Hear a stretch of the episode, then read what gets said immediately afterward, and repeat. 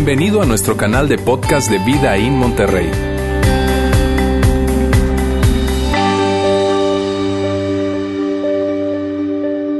Qué gusto estar con ustedes hoy.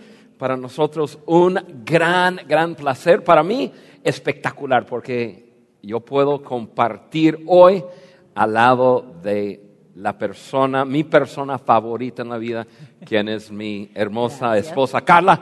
Y para nosotros realmente un gran placer estar aquí en Monterrey con ustedes. Pensamos en ustedes todas las semanas, si es que estamos en Saltillo, si estamos en alguna otra parte del mundo. Todos los domingos pensamos en Vidín, Monterrey, pensando en ustedes y, gracias por el honor de estar con ustedes hoy. Hoy tenemos eh, el gran privilegio de cerrar una serie que espero que haya sido para ti de impacto como ha sido para mí. Estamos viendo el tema viendo el mundo y estamos hablando acerca de perspectiva, de cómo todos vemos la vida. Todos vemos la vida a través de un lente, eso es nuestro lente particular. Eh, es increíble pensar que vivimos todos en el mismo mundo, pero todo lo vemos diferente. Y eso nos ayuda a entender que cada uno de nosotros tenemos una perspectiva referente a diferentes áreas de la vida. Y eso es lo que estamos hablando. Y hoy nos toca un tema súper especial para nosotros y nos abre la puerta a poder compartir una, una parte de nuestra vida con ustedes. Antes de hacerlo, yo quiero repasar rápidamente y luego voy a dejar a, Carla hablar porque yo sé que todos ustedes quieren escucharle a, ella hablar. Eh, todos nosotros, como hemos hablado, todos nosotros tenemos eh, ese lente. Todos, todos vemos la vida a través de nuestra perspectiva. Ese lente dicta lo que vemos, cómo lo vemos, cómo reaccionamos a lo que estamos viendo. O sea, ese lente particular, individual que cada uno de nosotros tenemos, a través de ese lente vemos nuestro mundo, vemos el matrimonio, vemos otras personas, personas vemos el color de otras personas, vemos nuestra, nuestro trabajo, vemos las finanzas, vemos todo a través de nuestro lente y entonces nuestra perspectiva es sumamente importante. Hemos dicho en esta serie, lo voy a repetir y lo van a poner aquí en la pantalla, lo siguiente, no vemos las cosas como son, vemos las cosas como somos nosotros. Dicho de otra forma, no vemos el mundo como es, vemos el mundo como hemos sido condicionados a verlo. O sea, yo veo el mundo a través de un lente que fue formado a través de la cultura del país donde viví, a través de la familia en, la que yo nací, a través de, de mi relación con mi padre, la relación con mi madre, a través de mi experiencia en la escuela. O sea, yo fui condicionado ver el mundo a través de un lente que es único, que es de Juan. Entonces, nosotros tenemos que prestar mucha atención a cómo es nuestro lente. Y tenemos que hacernos varias preguntas, porque, y esta es una pregunta que te quiero decir, ¿qué si estás aferrado a una perspectiva, a una manera de ver la vida que te tiene atorado en algún área? Podrá ser tu carrera, tu trabajo, podrá ser una relación, puede ser el, matrimonio. ¿Qué si tienes una perspectiva que te, que te está limitando, que no te está dejando crecer? O peor, será que tu perspectiva en alguna área te está haciendo daño. Por eso la perspectiva que nosotros tenemos es tan, tan, tan importante. Y por eso es un gusto estar con Carla. Y, Carla y yo queremos compartir con ustedes acerca de, de cómo nosotros vemos el dolor y la decepción en la vida. El dolor y la decepción. La decepción, lo que, lo que quiero decir en eso, lo que queremos decir es, esperamos cierta cosa, pero la vida nos entregó otra cosa. ¿Cómo enfrentamos eso? ¿Cómo, cómo es nuestra lente para mirar el dolor y las situaciones difíciles en nuestra vida? Y nuestra esperanza es ayudarte a ti a poder hoy ajustar ese lente y comenzar a mirar las cosas difíciles, la decepción, la tragedia y el dolor que quizás en esta mañana estás experimentando. ¿Cómo verlo a través de una perspectiva diferente? Es un placer para mí estar aquí con ustedes hoy. Amo Vida en Monterrey. Ah, la plataforma no es el lugar más cómodo para mí. Yo prefiero estar siempre con los niños ahí en Cunero. Eso es el lugar que amo. Pero estoy haciendo eso junto con Juan porque sí creo que tenemos un mensaje que puede añadir valor a sus vidas, puede ayudarles a ustedes también. Y, aunque este es un mensaje de dolor, de decepción emocional, quiero que sepan que es un mensaje alegre también. Juan y yo somos personas muy alegres, vivimos una vida increíble y van a escuchar de algunos de los peores momentos que hemos experimentado en nuestras vidas, pero hay un final hermoso y bueno, pues como tú dijiste, como de película, dije que Julia Roberts juega el papel mío, entonces sí, feliz pero, sí, es una vida de película. Mira, hablando del dolor y la decepción emocional, mira,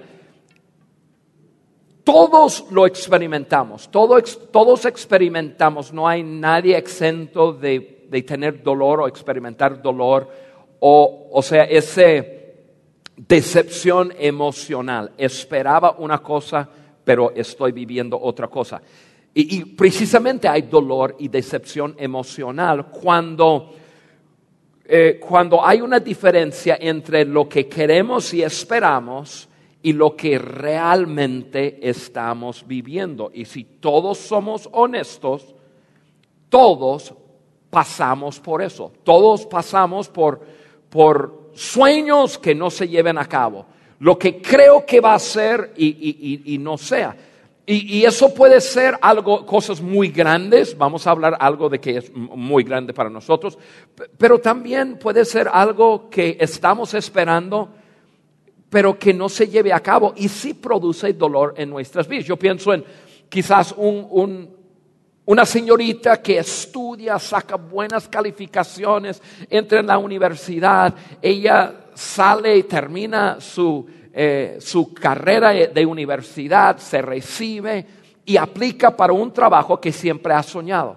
Aplica por un trabajo en una empresa que ella dice, ahí es donde yo sé que voy a trabajar y se aplica para el trabajo y hace las entrevistas y todo, pero un día recibe el correo que dice, mira, Oye, muchas gracias por tiempo invertido, fue un placer y un gusto conocerle y pa, pa, pa, pa, pa, pero nosotros, la empresa, hemos decidido ir por un camino distinto y eso produce dolor, porque la señorita está esperando algo y, y tiene ya su esperanza puesto en eso es lo que va a pasar, pero no pasa. Y eso produce decepción emocional y dolor. Ahora, eso es algo que pues no es tan grande, pero en la vida de uno produce dolor. Pero podemos pensar en, algo como, como una pareja que después de 10 años se divorcia. Nadie jamás va al altar y está delante de un sacerdote o un, un, pastor eh, comprometiéndose con otra persona, ahí mismo pensando, eh, pues, va a durar unos años nada más y de ahí ya, veo qué pasa. No, tiene sueños una expectativa de cómo va a ser y no sucede o funciona como creía y crea una brecha entre las expectativas y los sueños y la realidad. Y esa brecha, en esa brecha hay mucho dolor. Puede ser algo incluso que dura toda una vida con una persona. Una persona o una pareja que, que pierde su hijo de cinco años, que su vida giraba alrededor de ese chiquillo. Y a los cinco años de edad, algo inesperado, y ahora la pareja es dejada el resto de su vida con un vacío en su vida. O sea, el dolor y esa decepción emocional es lo que tú y yo tenemos que entender, que es parte de la vida. Nadie puede escapar de eso. Es parte de vivir sobre el planeta Tierra. Aquí estamos y mientras estamos aquí va a haber. Entonces es sumamente importante evaluar nuestro lente en cuanto a eso. ¿Cómo veo el dolor? ¿Cómo veo la decepción emocional? ¿Cómo, qué siento cuando yo he soñado cierta cosa, pero ahora mi realidad es otra cosa y agrego una cosa más? Y yo sé que mis sueños jamás podrían llevarse a cabo como yo estaba pensando. Conforme crecemos, entre más ancha la brecha entre nuestros sueños y nuestra realidad, más dolor y decepción emocional experimentamos. O sea, si tú estás aquí y quisieras tomar apuntes, sácale una foto a esa pantalla ahorita, es, es buena idea.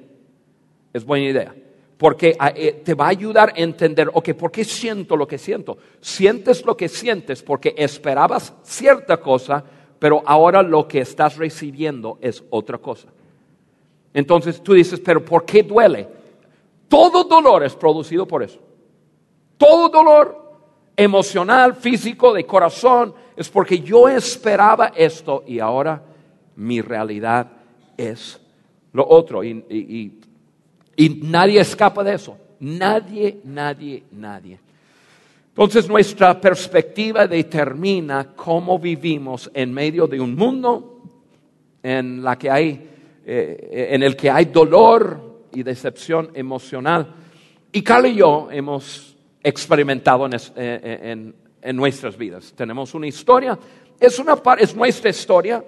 Eh, yo sé que cada uno de nosotros tenemos una historia, pero que queremos compartir un poco de nuestra historia con ustedes. Nuestra historia empieza el 29 de septiembre de 1989, una mañana normal, como todas las mañanas, aunque esa mañana yo pensé, qué día, qué mañana tan tranquila, la casa muy callada. Juan se había ido, primer razón, por tanta tranquilidad en casa. Entonces. Juan se había ido a una reunión de hombres que estaban orando por una escuela bíblica que estábamos por plantar ahí en la ciudad de Guadalajara. Yo estaba en casa cuidando a mis dos niñas, Julie y Susie. En ese entonces Julie tenía cuatro años, Susie tenía dos años. Y mi bebé Timmy, que apenas estaba por cumplir cinco meses él. Y las niñas estaban jugando con sus juguetes en un cuarto. Timmy estaba dormido, gracias a Dios, porque fue una noche difícil con él. Tenía mucha tos, me levantaba bastante con él y por fin ya como no se tranquilizaba esa tos, le di unas gotas de Tylenol de infantil para ayudarle a dormir y, y ayudarle con el problema que estaba tosiendo mucho. Y por fin se durmió y esa mañana 7, 8 de la mañana bien tranquilo y él todavía dormido. Entonces preparé el desayuno para las niñas y ya terminaron de comer y, o de desayunar y yo pensando, wow, Timmy está durmiendo pero bien, súper bien. Pues debo nomás entrar en su cuarto a ver, a estar segura que está bien dormido. Entonces, calladamente abro la puerta, entro en su cuarto y veo en la cuna y veo un niño que está con los ojos para atrás en su cabeza. No estaba respirando, respiraba, batallaba mucho para poder respirar. Un bebé de cinco meses y estaba, yo sentí que ese niño ya, ya estaba a un paso de la muerte. Entonces lo agarré y, y traté de ayudarle a respirar y y como no teníamos teléfono en esa casa y buscando dónde voy a ir, qué voy a hacer, mi bebé parece que ya está al punto de morir. Voy corriendo de la casa y voy con unos vecinos que viven enfrente. Ellos sí tienen teléfono, entonces voy con ellos. Llama a ambulancia, algo está pasando con mi bebé. Y el Señor no, ya viendo al niño, dijeron, no, no, no, tenemos que llevarle inmediatamente al, al hospital. Dije, pues mi esposo está en una, en una reunión de oración, eh, es la casa donde está, mis niños están solas, la señora se fue corriendo para cuidar a mis niños y subí el coche con ese señor y rápido rumbo al hospital, cargando ese bebé y viendo, está respirando, sí está respirando, pero ve muy poco, muy poco y batallaba mucho y los ojos todavía vueltos para atrás y todo el tiempo declarando, mi bebé vivirá y no morirá, mi, bebé vivirá y no morirá. Llegamos al hospital, se llevaron a mi bebé los doctores y ya estaban ahí en emergencia y yo caminando los pasillos. Mi bebé vivirá y no morirá, vivirá y no morirá. Llega Juan con los hombres, todos estamos ahí esperando a ver qué dicen los doctores, si está todavía vivo mi bebé. Se me hizo como horas después que ya por fin salió el doctor de la sala y nos agarra a nosotros y, dice, tiene vida, su bebé tiene vida. No sabemos qué tiene, pero está vivo y, vamos a ver, estamos tratándolo, pero, pero explícame todo lo que sucedió. Entonces le expliqué todo de la noche, de la tos y, y las gotitas que le di. Ah, ese es el problema. Fueron las gotas que le diste. Creemos que fueron las gotas, fue un sobredosis de... no, no fue sobredosis, le di muy poquito. No, tiene que haber sido eso de las gotitas. Pues déjanos tratar con él. Entonces ya fueron otra vez y estaban trabajando con él poco tiempo después escuchamos los gritos de Timmy saliendo de ese cuarto, gritos tan fuertes y un bebé de cinco meses, pero gritos tan feos también. Y el doctor salió y dijo, ah, está alucinando tu bebé porque le diste demasiado medicina o le diste una medicina equivocado. Entonces ya, a ver si se salva tu bebé. Se salvó hoy estuvo estable por un tiempo. Y estuvimos ahí en ese hospital, los doctores no podían decir definitivamente que si fuera la medicina, pero para mí yo estaba ya cargando con toda la culpabilidad de yo casi mato a mi bebé. Pasa un día, pasan dos días, ahí estamos en el hospital y Timmy seguía con crisis que momentos de dejar de respirar por completo, un minuto, dos minutos y yo buscando ayuda, gritando en los pasillos, ayúdame, mi bebé no está respirando y vienen llegando y ya, y toma aire otra vez el niño y ahí está, y sigue vivo, pero entre vivo y muerte, entre vivo y muerte. Y el tercer día llegan los doctores con nosotros y decimos, realmente no sabemos qué es lo que tiene tu hijo sería mejor que lo llevaran ahí a un hospital especial para niños en Estados Unidos, porque aquí no, no, sabemos qué tiene. Entonces conseguimos vuelos, mexicana nos apartó como dos o tres, los primeros dos o tres filas del avión para subir con doctor, con tanques de oxígeno, con suero, con todo para subir nuestro bebé. Llevamos las niñas, Juan y yo subimos el avión, llegamos a la ciudad de Chicago para, para ir rápido. Estaban esperando los papás con ambulancia en Chicago para llevar mi niño, mi bebé, a un hospital ahí en Chicago, hospital de niños.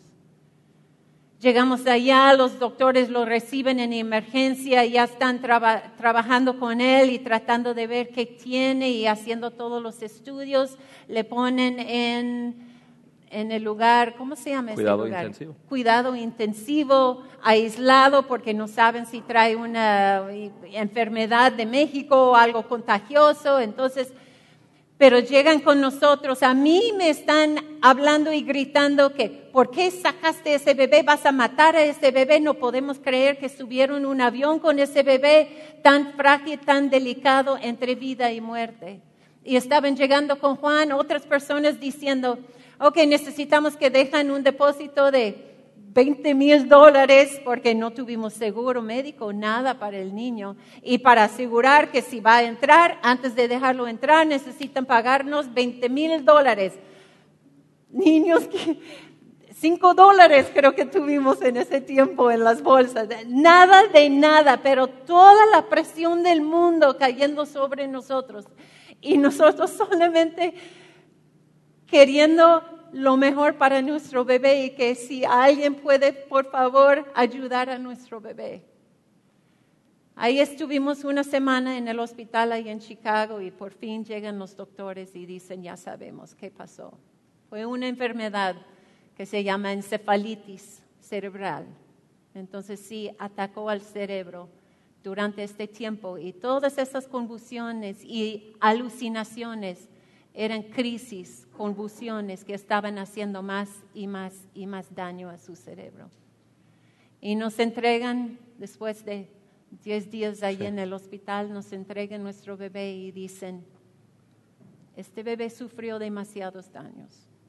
No va a ver, no va a hablar, nunca va a caminar, nunca los va a reconocer. Nuestra recomendación es que lo lleven a una casa especial para el cuidado de estos niños, porque ese niño y el estrés de cuidarlo va a causar divorcio en su familia, el porcentaje es demasiado alto, va a causar problemas en sus niñas. Aquí está su bebé. Y decidimos llevarlo a casa. Dije, yo no voy a entregar ese niño a nadie más. Él es nuestro y vamos a empezar a creer a Dios por él. En- Llegamos Sí, en ese momento salimos del, del hospital y comenzamos un momento en nuestras vidas que no sabíamos cómo tratar con, con Timmy, nuestro hijo se llama Timoteo. Eh, no sabíamos cómo hacerle. Él, él él no lloraba, gritaba 24 horas al día. Entonces teníamos un medicamento que lo hacía dormir. Entonces era mucho trabajo y, y la gran mayoría del trabajo obviamente caía sobre Carla. Eh, se quedaba las noches enteras eh, en una mesadora con él y, y dormir un poco cuando él dormía y luego se levantaba y pasó una semana, dos semanas, un mes, dos meses, tres meses así. Y nosotros, unos muchachos con tres hijos y, y una vida totalmente diferente a como habíamos planeado. Porque nuestro plan era vivir en México, ahora no estamos en México. Vivir con una familia normal, ahora nuestra familia no es normal. Y pensando en trabajar, ¿cómo vamos a trabajar si 24 horas del día tenemos que dedicar a nuestro hijo Timmy? O sea, comenzamos a vivir algo mucho, muy diferente de lo que habíamos planeado o soñado. Y dentro de eso un montón de, de dolor y dificultad. Y ahorita dejo a Carla hablar algunas cosas, pero yo no sabía qué hacer como, como hombre. Probablemente lo más difícil para nosotros los hombres en la vida es tener una situación que uno no puede arreglar. El hombre, eso pega mucho sobre el, el- el egoísmo, no egoísmo malo, sim- simplemente el egoísmo y la seguridad de un hombre, poder resolver. Y ahora yo como hombre estoy en una situación que imposible, yo no tengo el poder de poder sanar mi hijo, entonces yo viviendo frustración y yo en ese entonces eh, yo, mi forma de ser era muy dominante, muy hacia, hacia adelante, no importa lo que pasa, seguimos adelante. Entonces yo empujando a la familia, yo empujando a Carla, en tres meses regresamos a México porque yo dije, regresamos a la vida normal. No teníamos una vida normal, pero regresamos a la vida normal y empujamos. Y yo empujé el asunto por como dos años. Y Carla, porque es una persona espectacular y es una persona entregada completamente a, a- a- todos, incluyéndome a mí, ella siguió y siguió y siguió. Pero la presión siguió así, subiendo más y más y más, hasta llegar a momentos de, de gran crisis en nuestras vidas, en su vida física, porque no dormía, años en nuestro matrimonio porque estábamos yo por mi manera de ser y por la falta de saber cómo lidiar en este asunto, yo hacía cosas destructivas a nuestro matrimonio. No lo sabía, pero lo estaba haciendo. Y estábamos acercándonos más y más y más a cumplir con la declaración del doctor.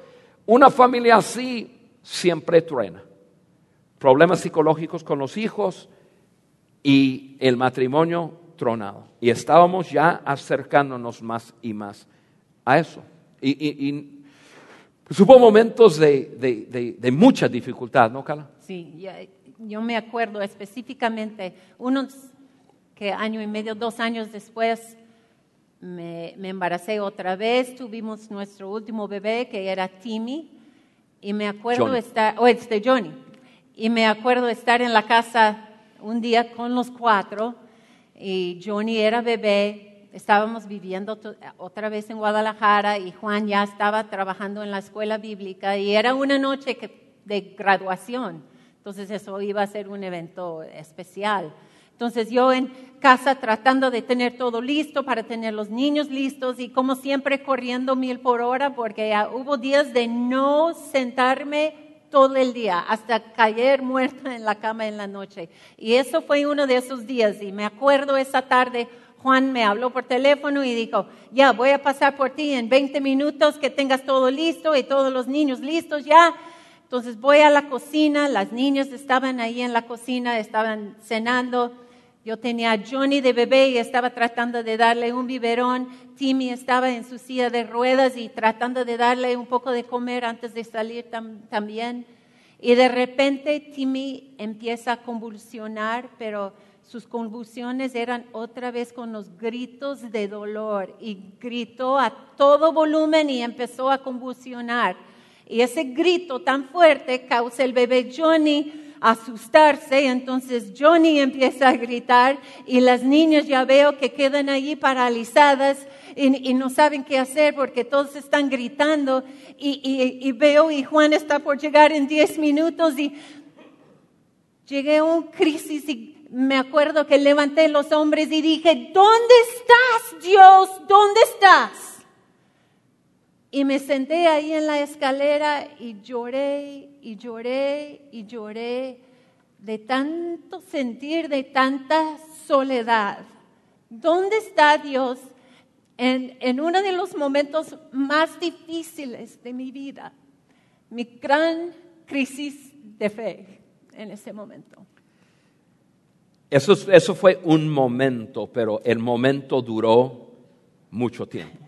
Eso fue un momento que yo ni supe de ese momento, pero seguía y yo seguía empujando, empujando, empujando y, y, me acuerdo unos meses después, estábamos fritos y mal. Y estábamos en Estados Unidos y estamos en el carro y quién sabe qué cosa sarcástica, qué, qué- quién, quién sabe qué hice. Pero yo seguía así empujando, esto no nos va a detener, esto, sin realmente mirar la realidad. Y estábamos, me acuerdo, estábamos en, un, en, el carro, nada más Carla y yo, y yo seguía empujando y Carla dice, ya basta, yo, yo no puedo más en esta vida.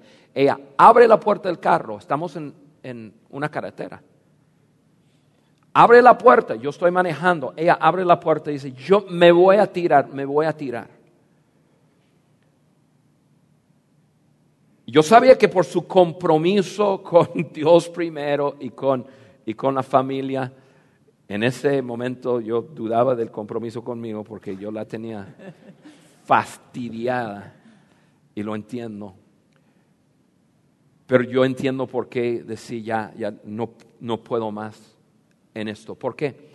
Porque por todo lo que estaba pasando, pero la gran lucha en todo fue, habíamos soñado esto.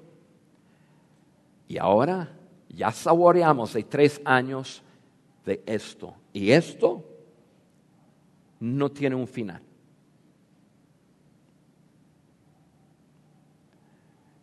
Y ahí está el dolor y la decepción emocional.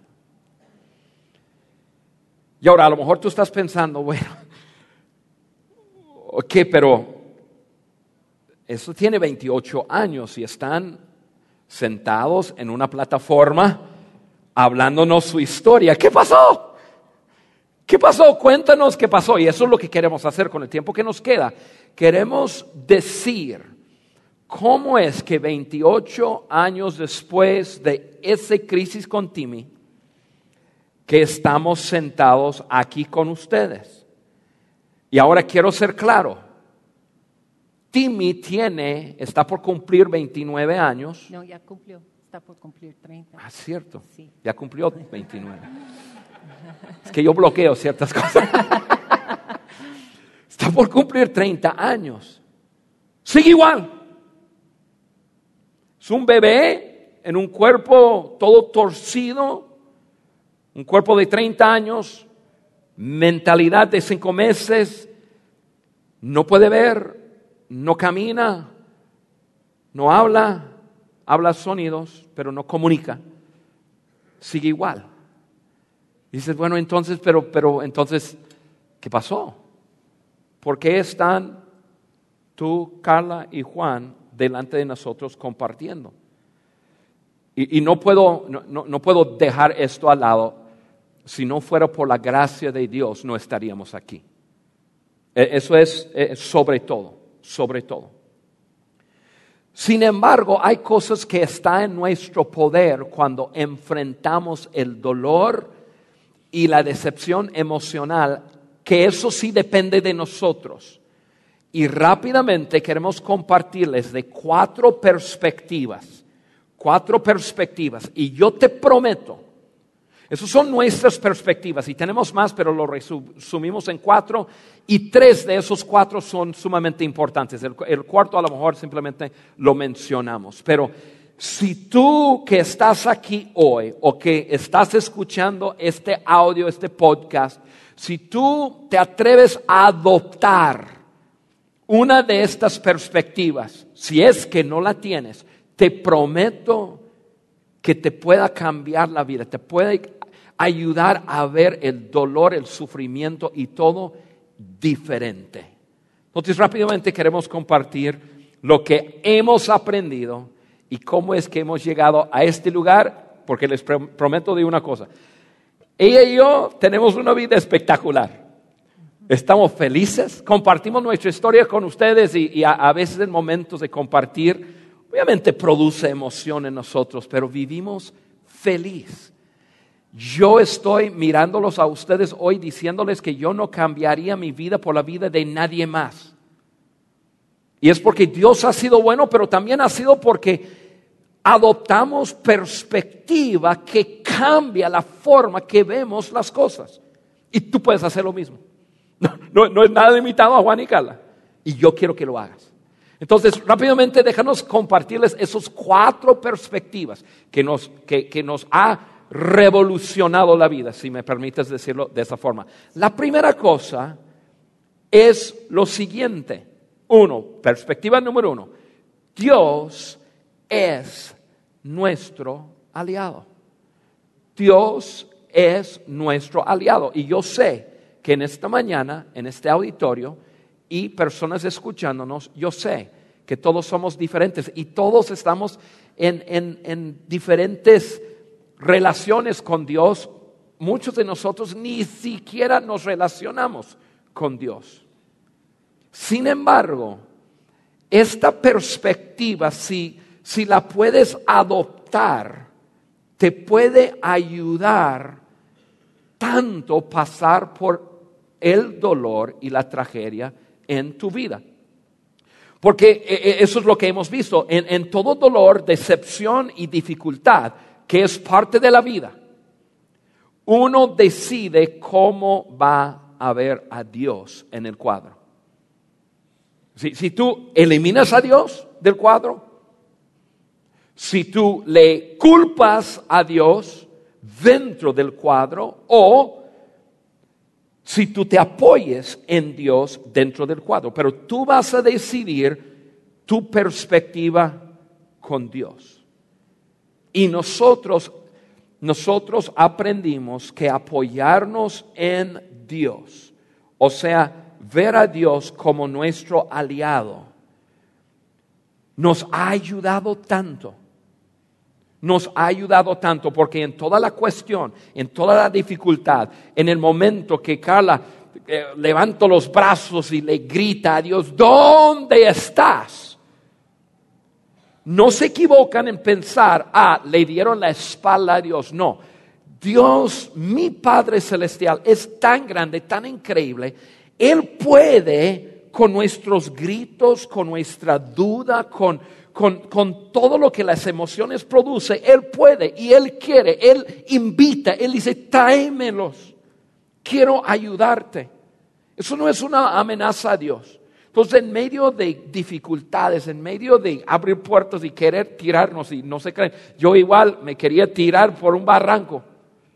En medio de todo eso, Carla y yo decidimos hacer una cosa, inclinarnos hacia Dios. No entendemos, no sabemos, pero Dios sabemos que tú no lo ocasionaste. Tú estás para ayudarnos.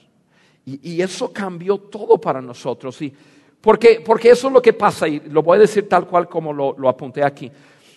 Apoyarte en Dios produce estabilidad, esperanza y una fuente donde llevar tu dolor. Culpar a Dios produce enojo, resentimiento y lleva a uno a vivir el dolor en forma autodestructiva. O sea, tú sientes dolor, rencor en tu corazón, lo vas a expresar. Y muchas veces se expresa en acciones autodestructivas. Yo sé, yo sé yo confieso delante de ustedes, si no es que yo cambié mi perspectiva en todo esto, yo me hubiera autodestruido y yo hubiera destruido a, a toda mi familia y la mujer más importante para mi vida. O sea, ver a Dios, Dios, tú eres mi aliado, corro a ti, no fuera de ti o lejos de ti, es, es, la clave. Hay un versículo en Santiago y lo voy a leer, lo voy a leer muy rápido, dice en, Santiago 1, 2 a 4, dice, amados, dice, amados hermanos, cuando tengan que enfrentar cualquier tipo de problemas, considéranlo como un tiempo para alegrarse mucho. Ahora, ve lo que dice. Aquí el autor Santiago nos está hablando de tener una perspectiva muy rara. Muy rara. ¿Por qué? Porque lo que es natural cuando pasamos por, por problemas, lo natural es quejarnos, cuestionar, qué sé yo, pero no es natural decir, bueno, algo bueno va a pasar y va a salir de esto. No es normal. Entonces, aquí Santiago está hablando de perspectiva. Él continúa diciendo, porque ustedes saben que siempre que se pone a prueba la fe, la constancia tiene una oportunidad de desarrollarse. Así que dejen que crezca, pues una vez que su constancia se haya desarrollado plenamente, serán perfectos. La palabra perfecto no significa sin error, maduro. Serán maduros y completos sin que les hace falta nada o que les faltará nada. O sea, es, eh, si cuando tú ves a Dios como tu aliado, tú dices, bueno, llegó algo feo, difícil a mi vida, pero Dios, yo voy a confiar que algo bueno va a salir de esto. Esa es la perspectiva que tenemos que tener. La clave para mí era la honestidad con Dios.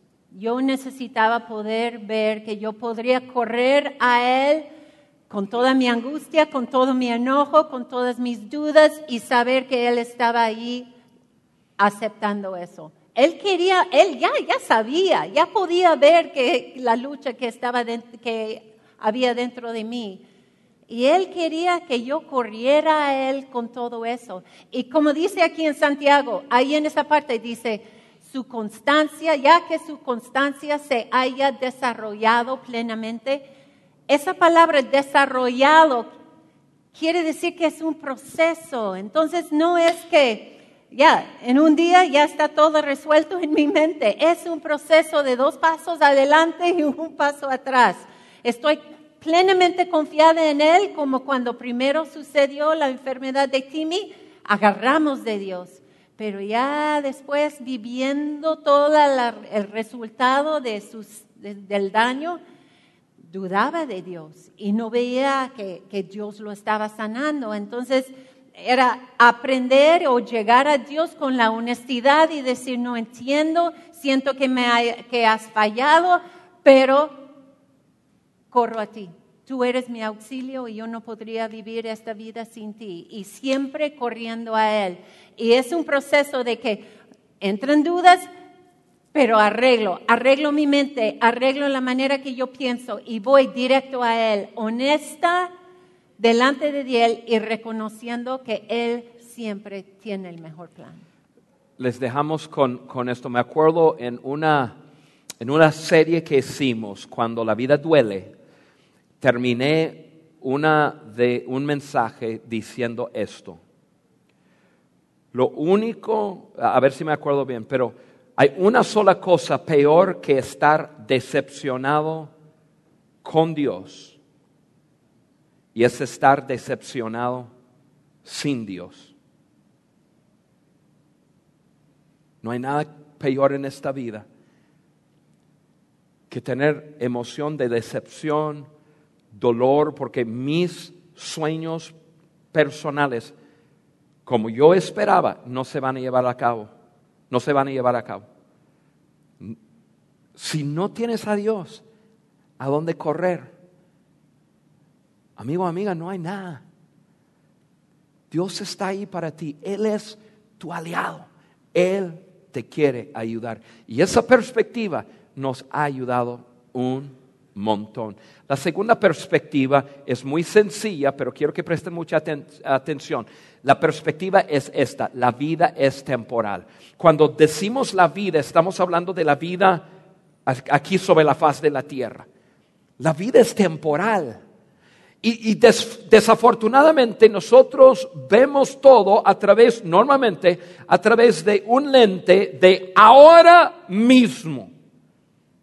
Nuestra felicidad ahora mismo, todas las cosas ahora mismo, o sea, la vida, los 30, 40, 50, 80, 100 años sobre la faz de la tierra, quiero decirles una cosa, es un puntito nada más mirando la escala de de lo que es toda la eternidad. Y Carly y yo comenzamos a darnos cuenta y, la realidad de que esta vida es muy temporal.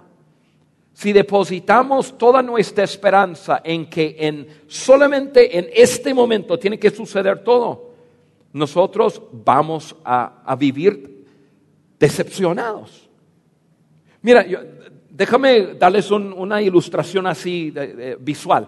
Vamos a suponer que, que desde el aparato de la guitarra hasta donde sale ese, ese enchufe ahí, ese cablecito en la plataforma, si pudiéramos medir la eternidad, vamos a decir que de ahí hasta acá, eso representa la eternidad.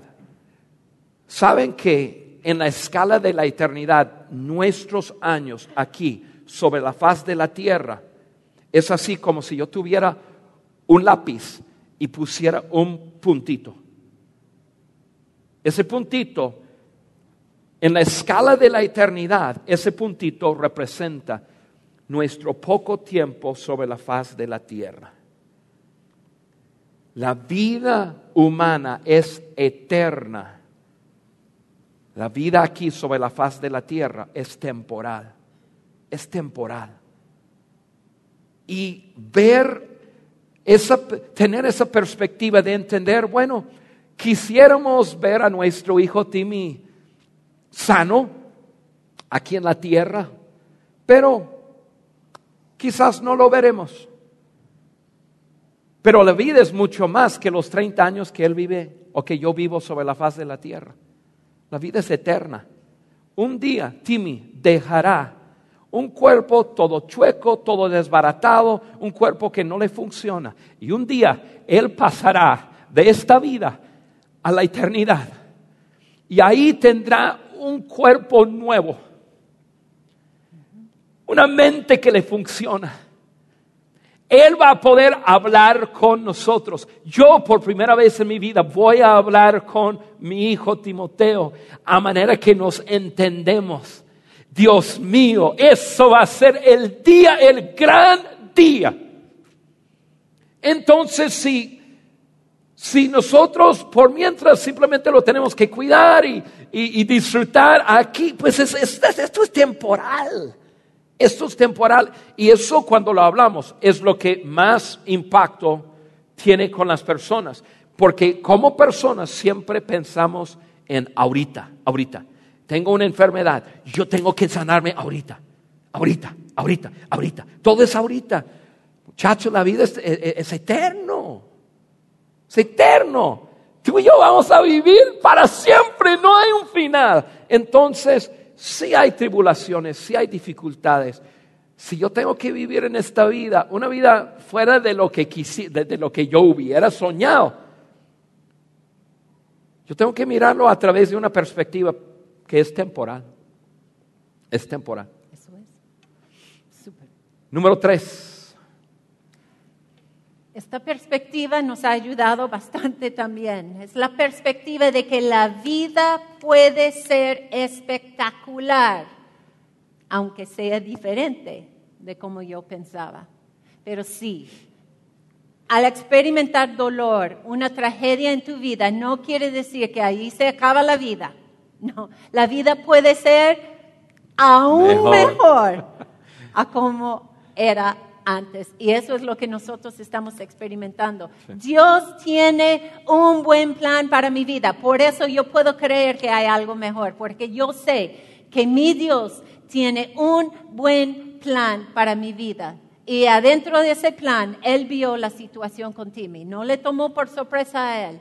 Y parte de su plan, no que lo causó, pero su plan es usar eso para ayudarnos a nosotros cumplir cumplir el propósito de nuestras vidas. Hebreos, el autor de Hebreos lo dice súper bien, dice Hebreos 10, 35 y 36. Por eso no dejen de confiar en Dios, porque está hablando de situaciones difíciles antes de eso y dice, por eso no dejen de confiar en Dios, porque solo así recibirán un gran premio, una vida maravillosa. Sean fuertes y por ningún motivo dejen de confiar en Él cuando estén sufriendo, para que así puedan hacer lo que Dios quiere y reciban lo que Él les ha prometido. Si tú estás agarrado de, aferrado con tu propio sueño de que eso es como yo vi mi vida, y llegó esa tragedia, pero yo tenía planeado eso para mi vida. Si estás aferrado a tu sueño, jamás vas a poder experimentar la vida maravillosa que Dios tiene más allá para ti.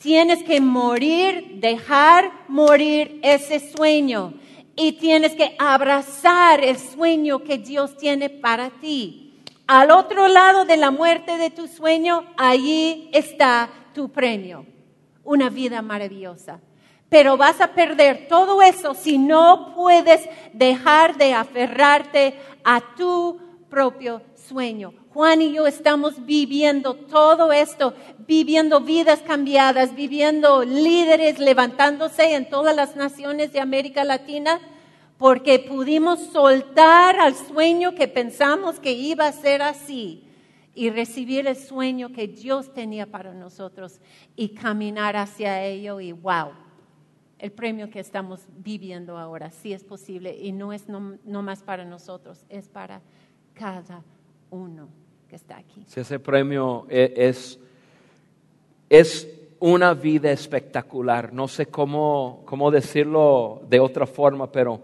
realmente lo que vivimos es, es una vida espectacular en medio de, de desafíos. Mira, nosotros terminaremos hoy, subiremos nuestro carro, llegaremos a Saltillo y a seguir trabajando a levantar a Timmy en nuestros brazos, poner una silla de rueda, le da de comer, cambiar pañales, etc. La circunstancia no ha cambiado, pero nuestra vida es una vida espectacular.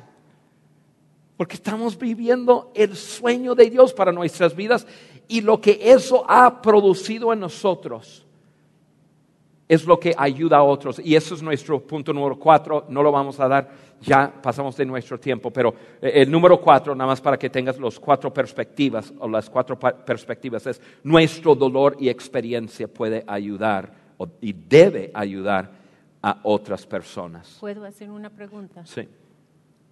Hay que pensar en eso. ¿Qué si Dios quiere usar el dolor más grande de tu vida para llevarte a cumplir el propósito más grande de tu vida.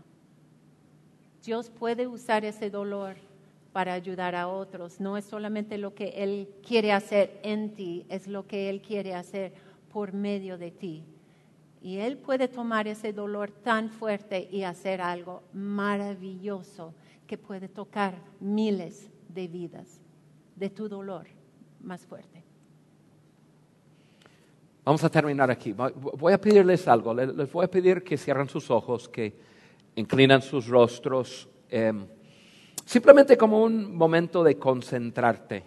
Y para nosotros, no se imaginan cómo quisiéramos quedarnos aquí parados y charlar todo el día y escuchar sus historias y intercambiar historias y, y poder crecer. Pero el tiempo es limitado y, yo creo que Dios te puede ayudar hoy a adoptar un lente, una perspectiva diferente. Mirar tu situación, mirar tu crisis, mirar tus dificultades diferente. Y eso no es negar su su existencia es aceptar que hay un plan mayor y más grande.